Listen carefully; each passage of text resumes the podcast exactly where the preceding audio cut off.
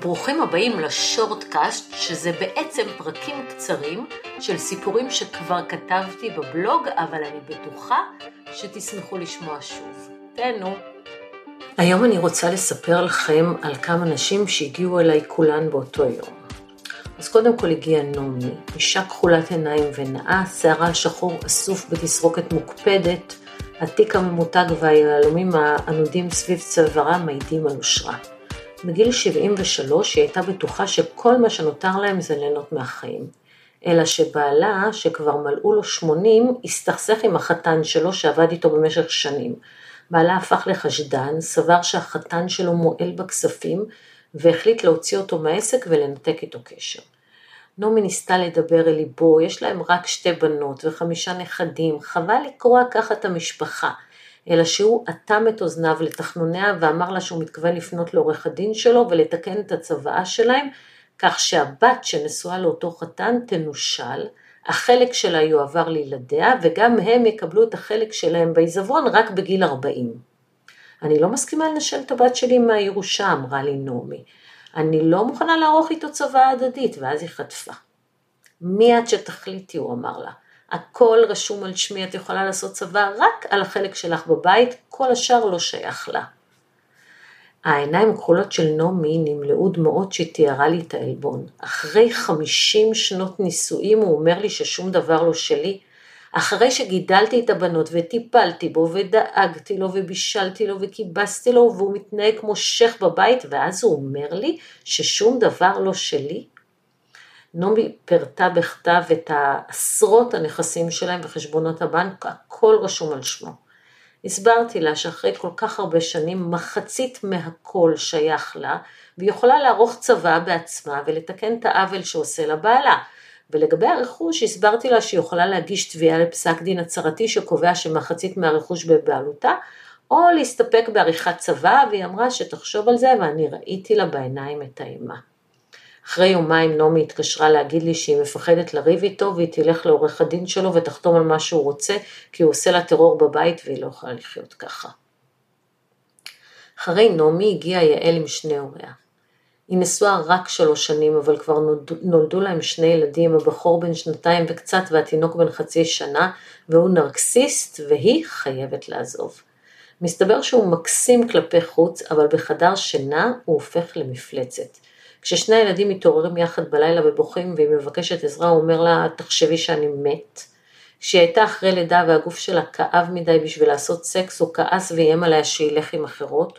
הוא דורש ממנה לתחזק גוף של דוגמנית, כשכל מה שבא לה לעשות זה להתנחם בקורסונים, והוא מעיר לה בכל פעם שהיא מתלבשת או מתפשטת לידו, מתעלם מהעובדה שהגוף הזה נשא שני ילדים בתוכו בשלוש השנים האחרונות.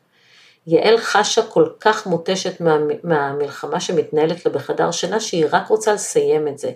אימא שלה החזיקה לה את היד ואבא שלה נראה זועם כל הפגישה, אבל בסוף ההורים ביקשו ממני להסביר לה שגירושים זה לא פיקניק ושצריך לדעת להסתדר ושיהיה לה קשה להיות גרושה עם שני ילדים קטנים והיא פרצה בבכי וביקשה שיצאו מהחדר ושאלה איפה חותמים כדי להתחיל הליך לפני שהיא מאבדת שפיות. ואז הגיעה ענת עם מבט של עצב ואכזבה בעיני האיילה היפות שלה. הם נשואים כבר 23 שנים, ויש להם ארבעה ילדים מדהימים ממש לתפארת מדינת ישראל. הוא חי על הקו בין תל אביב לניו יורק, ויש רכוש כאן ורכוש שם, והיא גילתה שיש לו מאהבת בניו יורק ונערת ליווי קבועה כאן.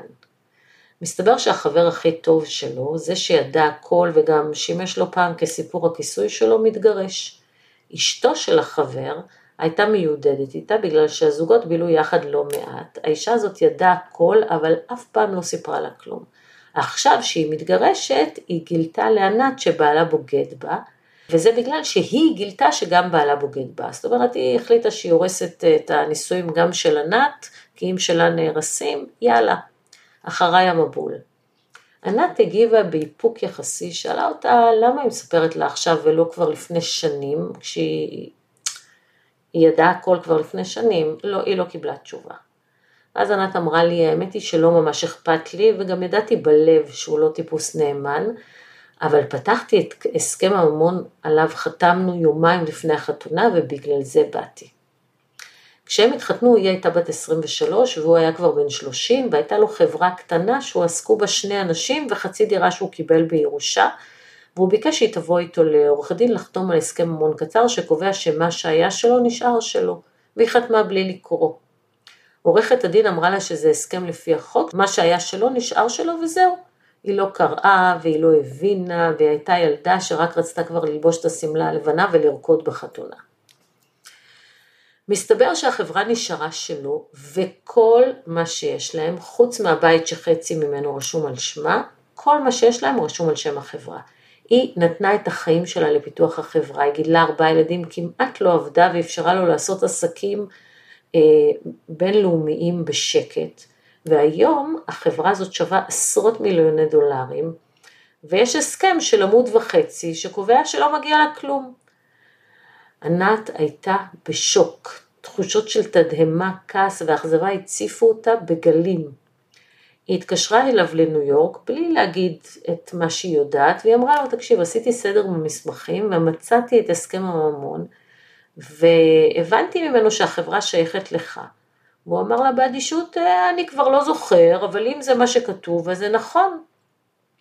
הוא עוד לא יודע, כי ענת יותר מתוחכמת ממה שהיא נראית, אבל המשפט הזה, ולא הבגידות שלו, סיים לו את הנישואים.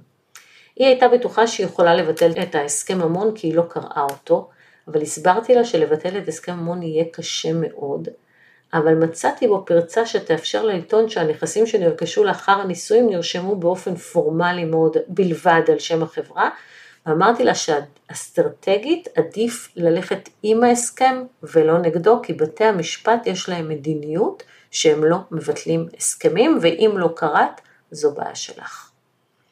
אחרי ענת הגיעה תמר.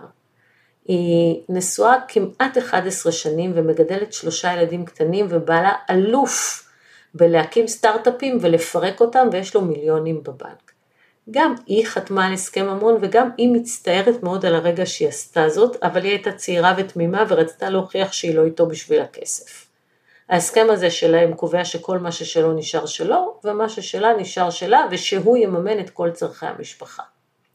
והוא מימן את צורכי המשפחה. אני רוצה לומר לכם ביד רחבה, אבל האמת היא שביד מאוד מאוד קפוצה. הבת שלהם בת התשע סובלת מלקות שמיעה והיא מקבלת אביזרים בתרומה כי אם אפשר לקבל תרומה חבל אה, לקנות. כשהבן שלהם סבל מבעיה רפואית והיה צריך להתייעץ עם רופא פרטי, הוא דרש ממנה לבדוק אם אפשר יהיה לקבל החזר מהביטוח ואם לא שתקבע לרופא בקופת חולים.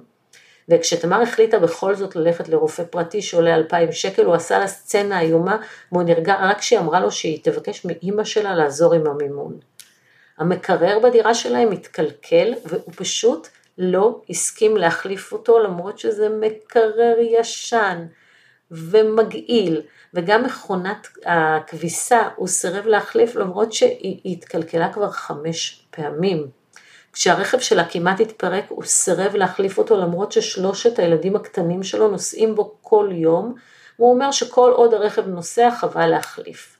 מכונת קפה כמובן הוא לא הסכים לקנות, ושהיא קיבלה במתנה מאחותה מכונת קפה ישנה, הוא לא אפשר לה לקבל אותה כי הקפסולות יקרות ואפשר לשתות בכיף קפה שחור של עילית, מה רע? ומי שקופץ ככה את ידו, גם ליבו קפוץ, והוא נמנע מלתת לה אהבה, או חיבה, או מילה טובה, והוא העסיק את עצמו בלגעור בה על איך שהבית נראה, וגם איך שהיא נראית. יום אחד היא חיטטה לו בתיק והיא מצאה דף חשבון, וכשהיא ראתה שיתרת החשבון שלו עומדת על 17 וחצי מיליון שקל, כן זה לא טעות, 17 וחצי מיליון שקל, היא צילמה את דף החשבון בעינייד בשביל לא לשכוח. היא הבינה בבת אחת שהיא קורבן של אלימות כלכלית והחליטה להתגרש. אני מעדיפה לעבוד קשה ולחיות נורמלי מאשר לחיות עם האיש הרע הזה עוד יום אחד היא אמרה לי והיא ביקשה להתחיל מיד תהליך. מוסר השכל קודם כל, אל תחתמו על הסכם ממון בלי להבין לעומק את המשמעות שלו. אל תחתמו על הסכם ממון בשביל להוכיח אהבה, ממש לא. וזה אולי מחווה רומנטית בגיל 20 ומשהו, אבל היא תעלה לכם ביוקר עוד בעוד עשור או שניים. לא משנה בת כמה את, אף פעם לא מאוחר להחליט לצאת ממקום של תלות כלכלית. כשהבית הופך לאזור מלחמה, לפעמים עדיף להימלט מאשר להישאר ולמחוק את עצמך. קמצנות יכולה להגיע לכדי התעללות כלכלית, ואני רוצה לסיים במילים החדות של מאיה טבת דיין מעיתון הארץ. מסתבר שנשים צריכות אהבה כדי שיוכלו להתגרש בלי להסתכן בעוני, וכדי שלא יצטרכו להישאר בנישואים ללא אהבה. אולי נשים צריכות כסף כדי שמראש לא ייגררו להתחתן משיקולי כסף, אלא רק משיקולי אהבה.